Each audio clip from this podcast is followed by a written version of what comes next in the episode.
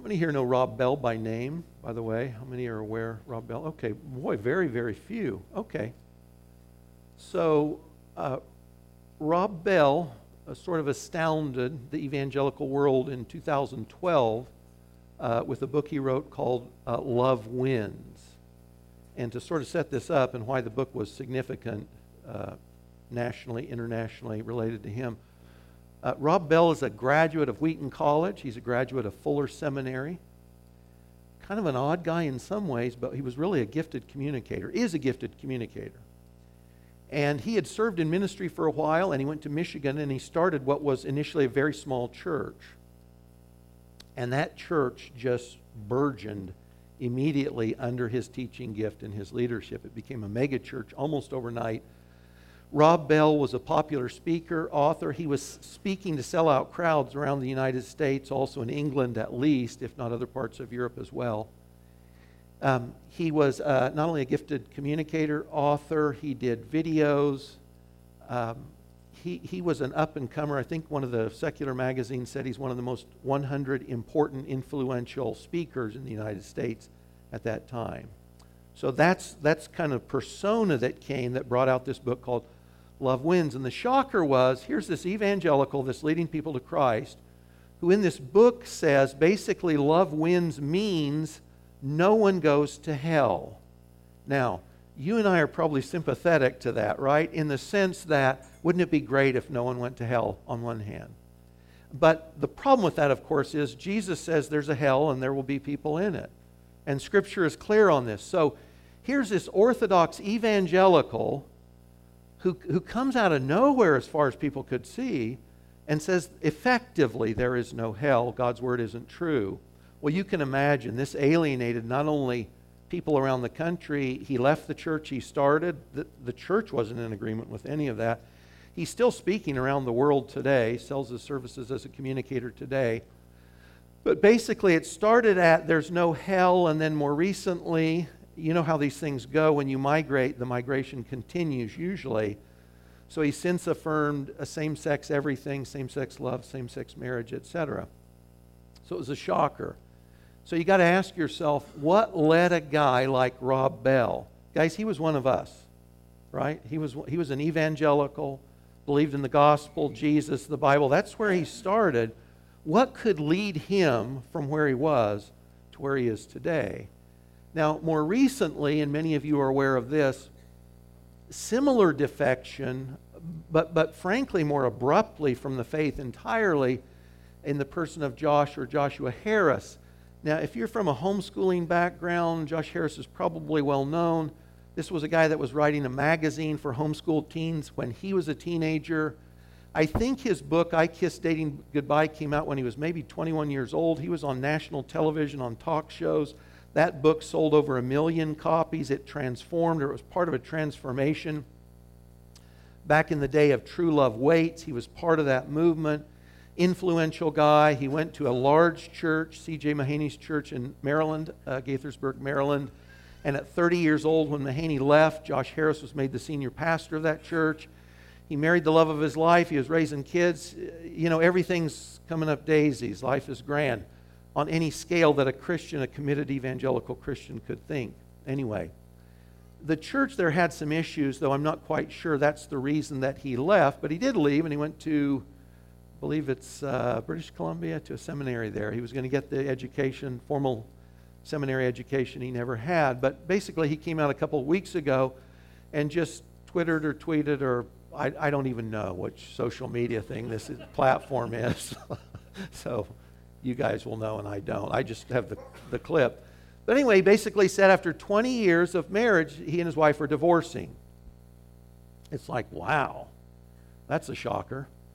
A week later, he says, Oh, and by the way, the thing that I didn't share about our divorce is that I'm not a Christian. He said, by this is his quote at the bottom of this by all the measurements that I have for defining a Christian, I am not a Christian. And again, the same question comes up it's not just that it's the shock that this guy that's one of us, the last person in the world that you'd think would either divorce, much less say, I'm not a Christian. Uh, what could lead him from where he was to where he is today? And And what I want to suggest is that, and neither one of these guys have said this, but this is my take, and this will lead us into the text this morning. I think that what they did step by step, and you know, a lot of times defection, as far as outwardly appearing, defection may seem to appear or occur in a moment, but if you talk to that person, what you really find out is there's been defection all along the way, that this is simply the last step. Uh, years ago, decades ago, I was having a conversation with another a guy, a pastor of a church here, and, and he told me he was having a meeting with a, with a very well known person who wanted to talk to him about leaving evangelical faith for something else. And he said, well, What should I say? And I said, I wouldn't worry about what you say. I said, This is a courtesy call. He's simply giving you the end of a result, the end of a process he's been in. He's not asking you to give him input, he's giving you the courtesy call that says, I'm leaving, which is exactly what he was doing. But that's the way defection works. But this is what I think that all along the way, at some point, little decisions were coming in, and they were faced with things they didn't like as an evangelical Christian, things they found uncomfortable. Same, same things, perhaps, that you and I might find uncomfortable. And rather than say, God, you're God, and your word is truth. And even if I struggle with some element of that, I know who you are, I know what you've done, and I submit to you. They say, I'm going to substitute what I used to say was true, what I used to agree with, and I'm going to say something else now instead. And by the way, hell's a real sticker on this, guys. And, and I will confess there are times when I think about hell for people I know or have known or friends as a possibility it is emotionally gripping. It's a challenge emotionally. Our sympathies go to those people. I wrote a blog on this. My blog site's on your, the bottom of your study sheet. But I think for a lot of people, that's it. And in fact, I think for both of these guys, I think hell was uh, significantly the sticking point. And at that point, rather than say, God is true, I'll call God true and all men a liar, I agree with God and His Word, they substitute something that, at least in the moment, feels better. You know, for Rob Bell, uh, love wins means no one goes to hell, even though Jesus talks about hell and who's going to be there, who is going to be there. Revelation tells us who's going to be there. You know, Josh Harris, he, his book, I Kissed Dating Goodbye, was followed decades later by this documentary called I Survived I Kissed Dating Goodbye in which he interviews people that read his book back in the day and they felt abused by the book. They felt like I gave myself to the teaching you told me about courtship versus dating, purity, personal purity, etc. And it seemed that what he thought was a biblically informed decision changed because of his sympathy with people for whom life didn't come out the way they thought it would. I thought I'd do what your book said, and life didn't come out the way I thought. So, what we're really looking at this morning in the figure that we'll look at is this concept of I'm substituting one thing for another. I'm substituting what I choose to call my new reality or life as it really is for what I, at least in the past, acknowledged to be true. I'm substituting, and guys, I'm making a fool's trade. We're in the Heroes and Villains series this morning. We're looking at King Ahab son of Omri. He's a villain. And by the way, this is the 34th lesson. So this is the first lesson of the second half of 66 lessons, Lord willing. The first half, you've got on your study sheet a very short timeline 20 heroes of the faith, 13 villains of the faith. And you remember, it's important to define what we're talking about in the series. There's a danger in reading biblical stories and simply coming away moralistic do this, don't do that. And that's not what we're talking about. We've said heroes of the faith, they display some key elements of Christ like faithfulness. Jesus is the only one who's been fully faithful to God, the only one that could be. But his life is in us, and so we see glimpses of Christ like faithfulness in these heroes of the faith. Like us, they have feet of clay, they sin, they need forgiveness, absolutely. Christ is the ultimate hero, but we catch glimpses of what that looks like in these folks' lives. And so we want to emulate them. Christ's life is in us as believers. We want Christ's life to become more the norm for us, and we see elements of that in their lives. But we also see faithlessness. We see the kinds of decisions and mindsets to avoid in the villains.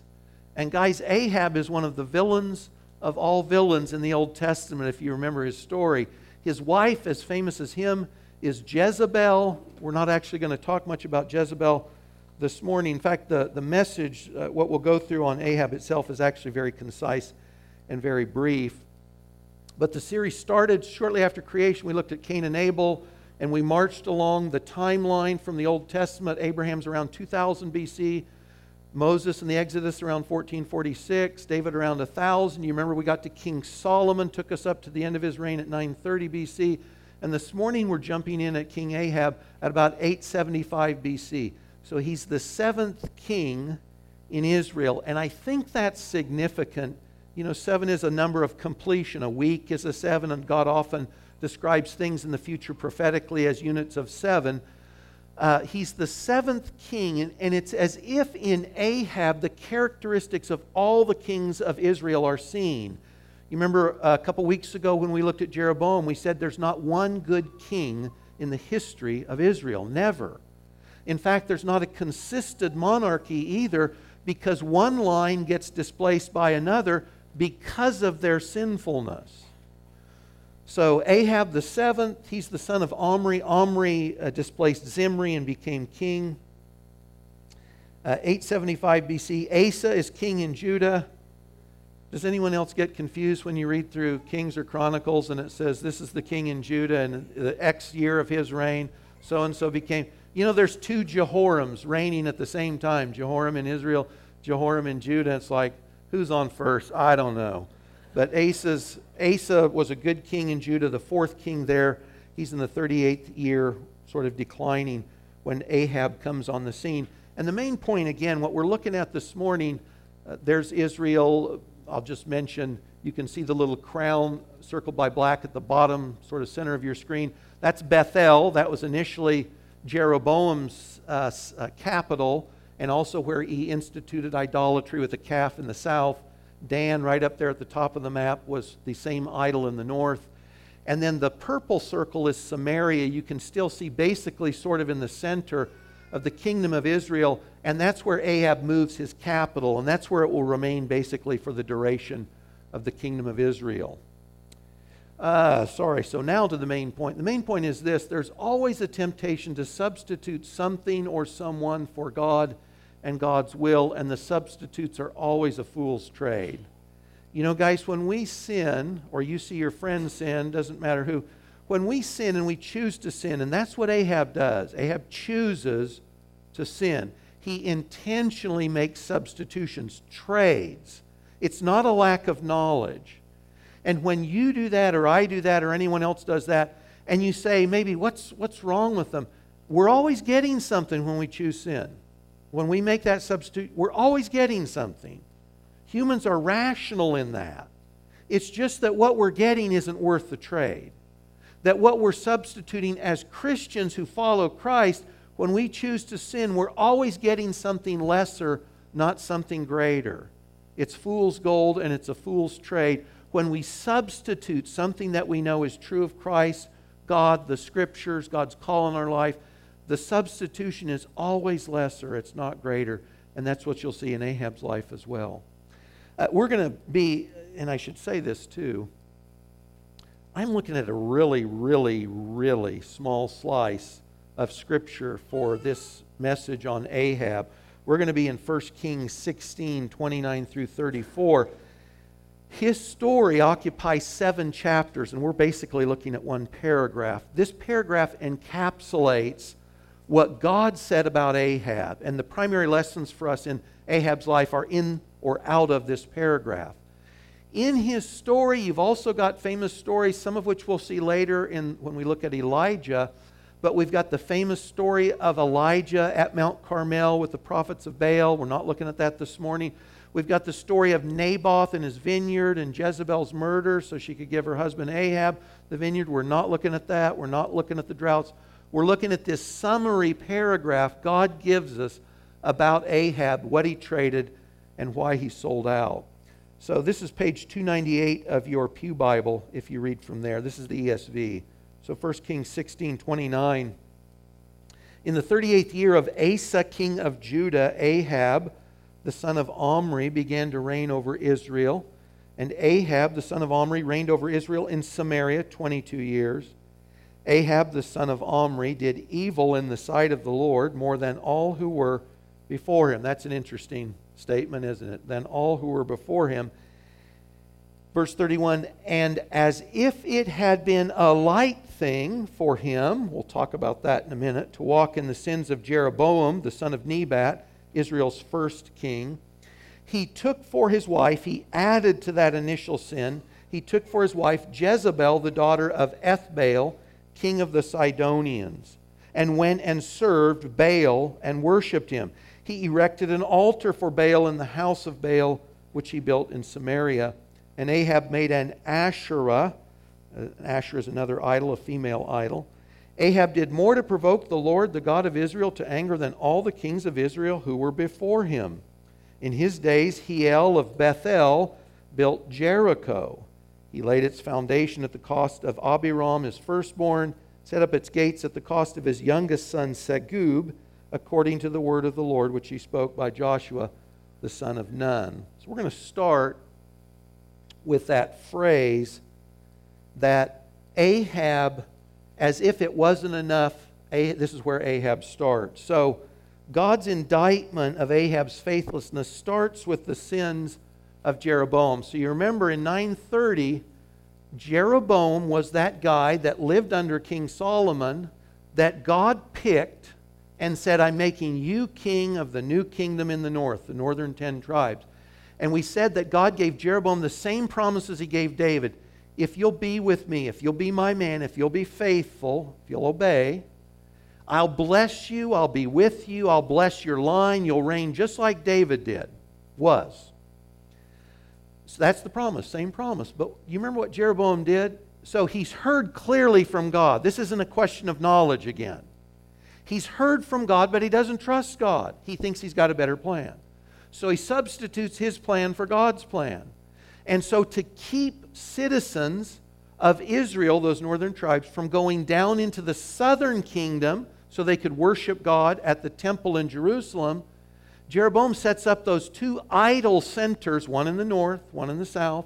He has these golden calves created, just like in the story of the Exodus and he tells the citizens of Israel, These are your gods, and this is where you worship. And he substitutes these gods for Yahweh. He substitutes a new priesthood. He substitutes feasts. You know, everything's a downgrade from what God gave them, but it's because he intends to keep his citizens. He says basically, I've got a better plan than God. I can't trust God. I can trust myself. I'll turn to these idols. It's an entirely man made religion we made the calves and now we say they're God and now we bow down to them. It's like, really? This is not a knowledge issue. That's what Jeroboam chose to do. And God says to Ahab when he introduces him, it's as if you thought that was a little thing. So, where Ahab starts is where God's condemnation of his faithfulness begins. He starts right where Jeroboam left off. So, this is 55 years later. Ahab comes on the scene and he embraces the gods that Jeroboam had made and instituted. Now, Ahab does this just like Jeroboam with his eyes wide open. It's not a question of knowledge. He's making a practical substitution because he thinks it's in his best interest to do so. Twice in 1 Kings 20, Israel is faced with these huge Syrian armies that are going to come in and wipe them out. There's no question that, that Israel could defend itself. None at all.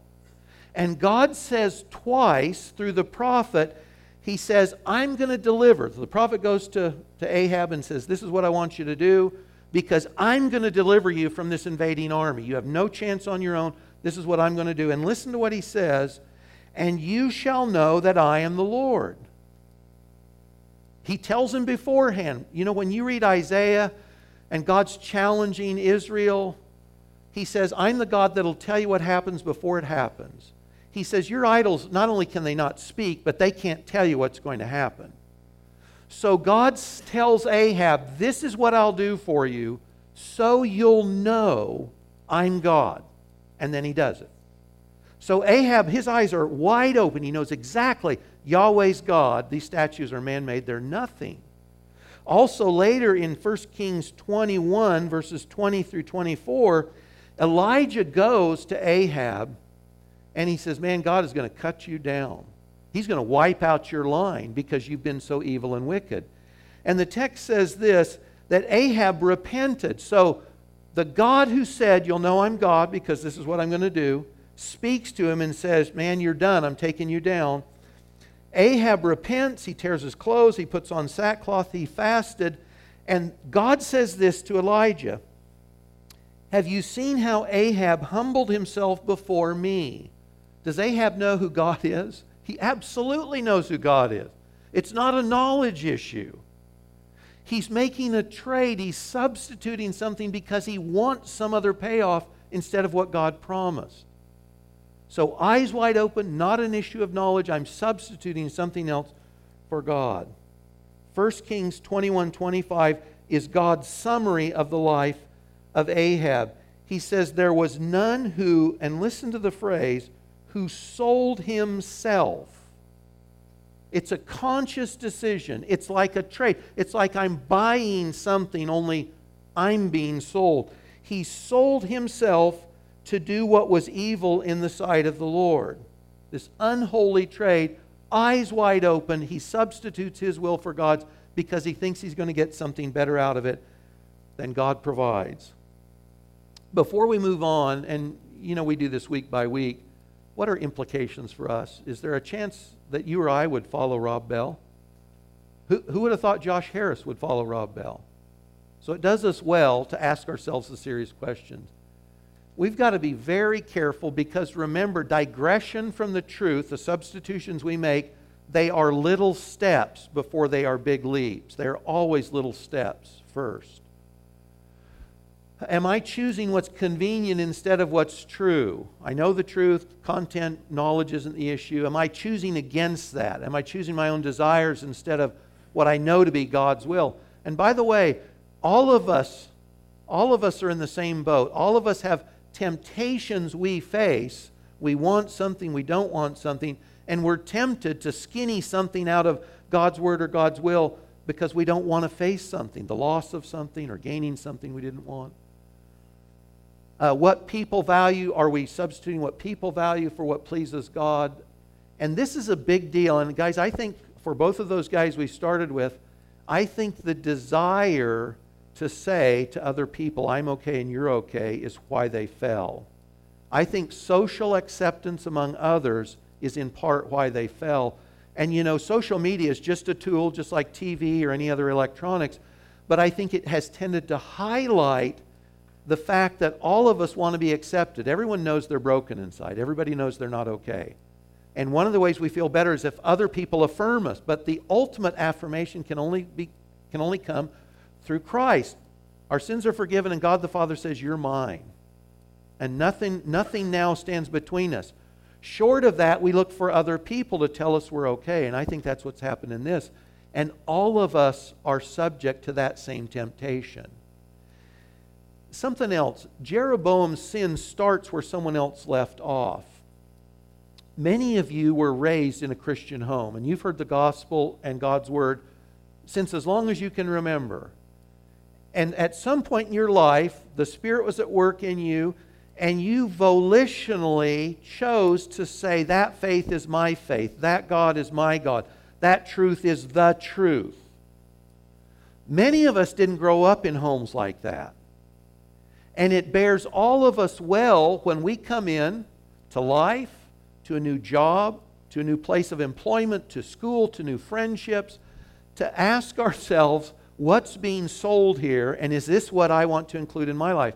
If you come up with a new set of friends, and the first time that temptation to do something, to go along with the joke or the practice or whatever it is, when it comes up, do you excuse yourself or do you swallow and just stay there and become one of the group? You see, that's all Ahab did. He just went along with the idolatry that already existed. And God says that wasn't a little thing. He was responsible. He knew who God was. he was responsible. He was sinning, making that unholy trade with his eyes wide open. And we may not say we could fall there today, but when we make those small compromises and substitutions over time, we can. None, none of us are immune from this. So that wasn't bad enough, God says. So 1 Kings 16 31, as if it had been a light thing for him to walk in the sins of Jeroboam, the son of Nebat, he took for his wife Jezebel, the daughter of Ethbaal, king of the Sidonians. So he, he adds to that initial sin.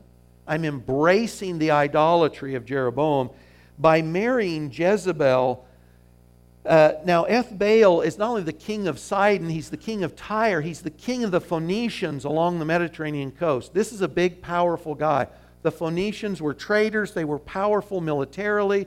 Tyre and Sidon were key areas for trade. So, Ahab is marrying the daughter of a very wealthy, powerful man. And then it says this at verses 32 and 33. Ahab went and served Baal and worshiped him. He erected an altar for Baal in the house of Baal, which he built in Samaria. So, this center of new idolatries in his own backyard. And Ahab made an Asherah. So, Ahab baptizes the worship of Baal and Asherah because those were Jezebel's gods. So, he brings in Jezebel's idols on top of the calf idols he started with from Jeroboam. Baal was the storm god throughout the Middle East. Baal and Ash, Asherah were popular basically from the Mediterranean, the eastern end of the Mediterranean eastward into what would be modern day Iran and Iraq. And Baal was not the chief god, El is the chief god, but Baal is the storm god, and he's the god that brings rain. And so they worship Baal as the God who, you can imagine most of that in arid region, the God who would bring rain and therefore life. That was Baal. And so the prophets of Baal, we'll look at this with Elijah next week. But you remember, uh, Jezebel loves the god Baal. She supports the priesthood and the institution of Baal worship. And then Asherah, we don't have good figures for, but we know that Asherah was worshipped as a vertical pole and we really, archaeologists aren't sure exactly what this looked like. Might have been carved like a woman, might have been carved like a tree. But Asher was seen either as the high god El's wife, sometimes she was seen as Baal's consort. But Jezebel, these are her gods. And so, because they're her gods, Ahab not only embraces Jezebel, he embraces her gods as well.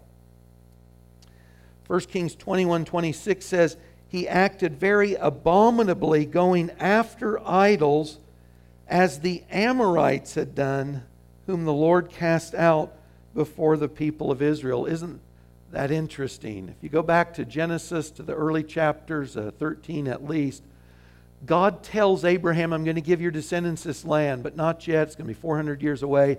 Because, and he says, the sin of the Amorite is not yet full. I'm going to give, they're going to have a life for the next 400 years. But then I'm going to judge them. The Amorites worship the gods that Ahab has now brought in to Israel. In other words, the reason God kicked the Canaanites out of the land of promise, those false gods and that idolatry, Ahab has now embraced. Just like in the book of Judges, you can't tell the difference between a Jew and a Gentile. They look the same. They're worshiping the same gods because he married Jezebel and brought in her gods. Now, that's a familiar story, isn't it?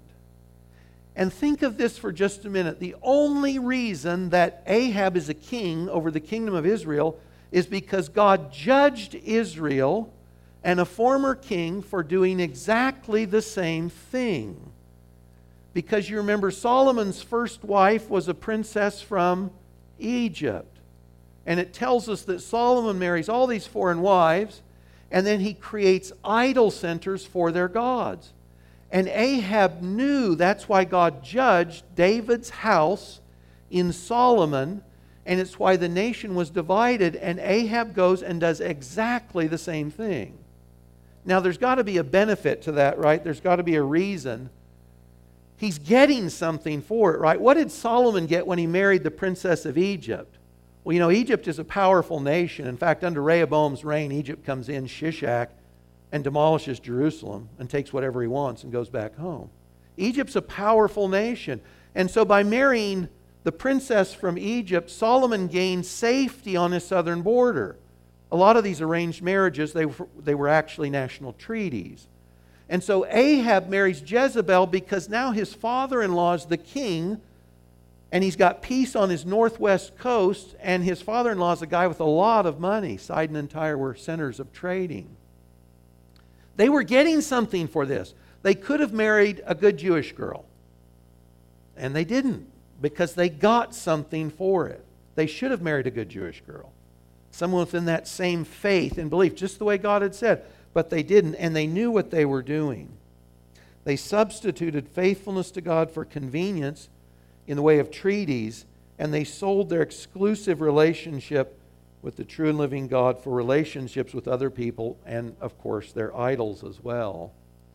So, again, just think through before we move on to the last point where are those temptations in our own life? Usually we're aware of them. You know, we don't, we don't walk up to a cliff and jump off. We're usually aware one, one step after another in those areas where we're particularly or keenly aware of being tempted. What are those areas? And are we being careful in them? Or are we sort of allowing ourselves the leeway to make some substitutions and some trades that we will later regret? And the last thing I want to look at is at the end of our paragraph, uh, verse 34, and it kind of sticks out because it's odd, but it's there for a, a very particular reason. In his days, when Ahab was king, Hiel from the city of Bethel built Jericho. It doesn't tell us about any other things here that were going on, but this must be key, and it is. He laid its foundation at the cost of Abiram, his firstborn, set up its gates at the cost of his youngest son Segub, according to the word of the Lord. If you remember back in Joshua, uh, Joshua, when the walls of Jericho had fallen, he had in God's name pronounced a curse on anyone who would come back and rebuild this city. And he said they'll lay the foundation with the life. Their firstborn will die if they lay that foundation, and their youngest son will die if they set up the gates of that city again. Now, what's the deal with Jericho, and why does God bother to tell us the city's rebuilt? So, you remember when Israel comes into the land under Joshua, the first foe in front of them is the city of Jericho down on the plains near the river. And God tells them, when you guys go and you take this city, everything and everyone in it is to be destroyed. Now, we've got Rahab and her family, where we know that, but leave that aside. Everyone and everything in that city is to be destroyed. You take nothing out of it. Jericho, as that first city they confront, represents the rest of the nation as well. And the whole land of the Canaanites is under God's judgment. God says, You've had your time, you've, you've refused to repent, you've filled up the cup of your sins and now it's my judgment.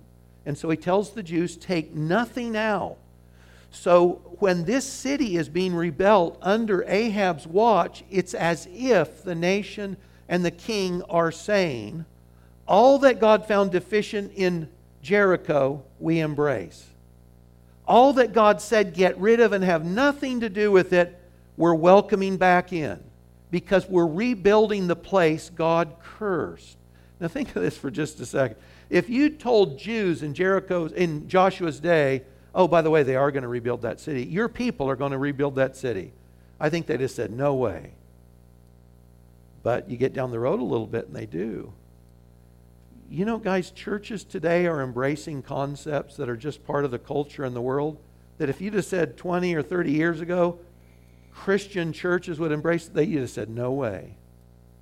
I had a conversation with someone here a couple of weeks ago, and she was saying, you know, all the mainline churches, they're dying. They're dying out. And I said, well, yeah, because they're irrelevant.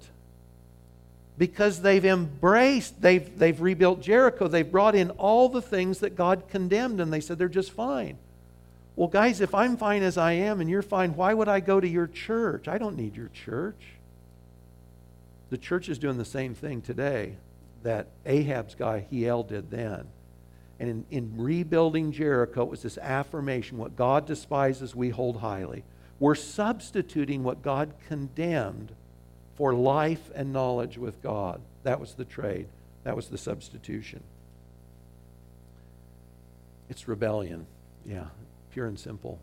So, what sins does God call us to flee from that we might be tempted to entertain? Or what temptations to compromise do we face at school, work, home, and social media? And guys, we're in our holy huddle this morning, which is great. It's good to be here. Glad we're here. Glad you're here. Glad I'm here.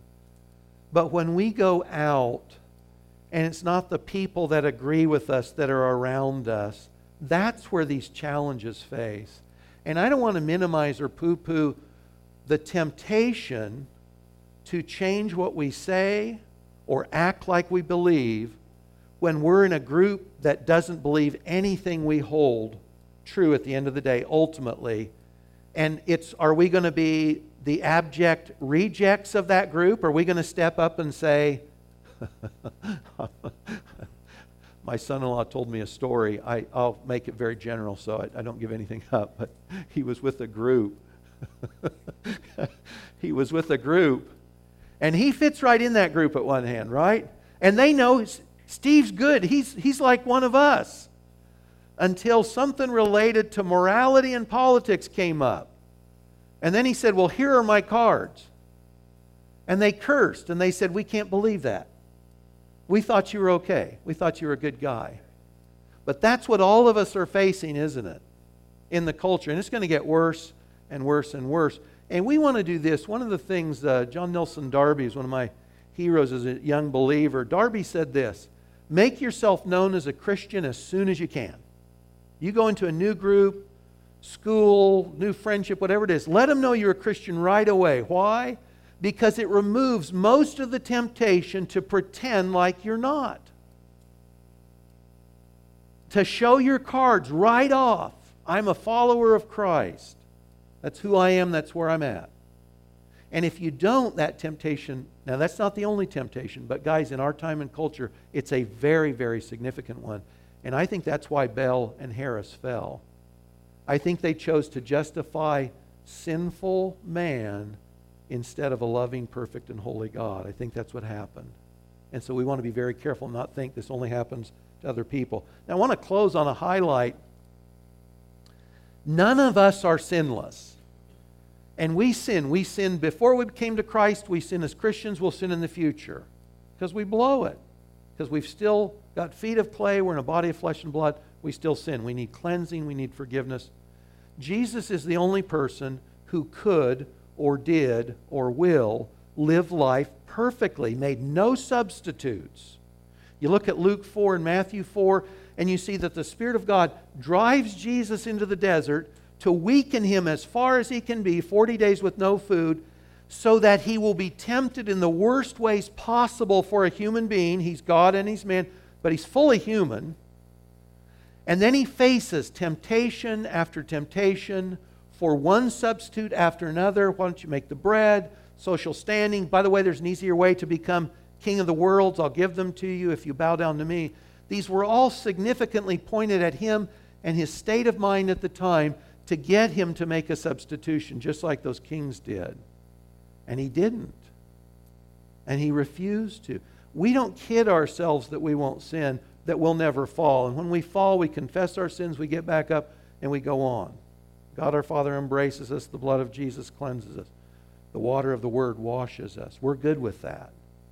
He's the only one that did or could. And it's because of that that Jesus stands in glory today. It's because of that the Father heaps all glory in heaven and earth goes on King Jesus. Uh, Kathy and I visited an uncle, one of my uncle's favorite uncle, just an outstanding guy, uh, is dying in Manhattan. We went and saw him yesterday morning. And uh, Bill was sort of asking what we thought, you know, after death, and and um, this is what I described. I said, Bill, he was like, well, you know, you won't, you'll just sort of be assumed into God. And I said, well, you know, no, you know, uh, transformation on the mount, Mount of Transfiguration. You know, Peter knows that's Moses and that's Elijah. I said, man, you'll know people in heaven. I said, but this is the deal. Jesus is at the center and all the angels and all the redeemed, all heaven and earth are focused on Jesus, bowing down and worshiping Him. That's the deal. And that's because Jesus refused every substitution. And you and I, we should accept no substitutes. Christ and Christ alone is the only one that's worthy of your life and mine. Of everything we are, everything we have.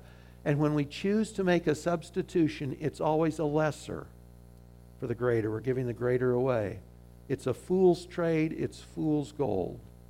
And you can see that in the life of Jeroboam and certainly in the life of Ahab as well. Well, with that, why don't you stand and let's read this. And friends, if Christ is your Savior, this is your future and it's mine. And if Christ isn't your Savior, you put thanks, Ben. Uh, he needs to be. You don't want to die without Christ, and you don't want to live without Christ. Let's read this together. Then I looked, and I heard around the throne the living creatures, the elders, the voice of many angels, numbering myriads of myriads, thousands of thousands, saying with a loud voice, Worthy is the Lamb who was slain to receive power and wealth and wisdom and might and honor and glory and blessing. Amen.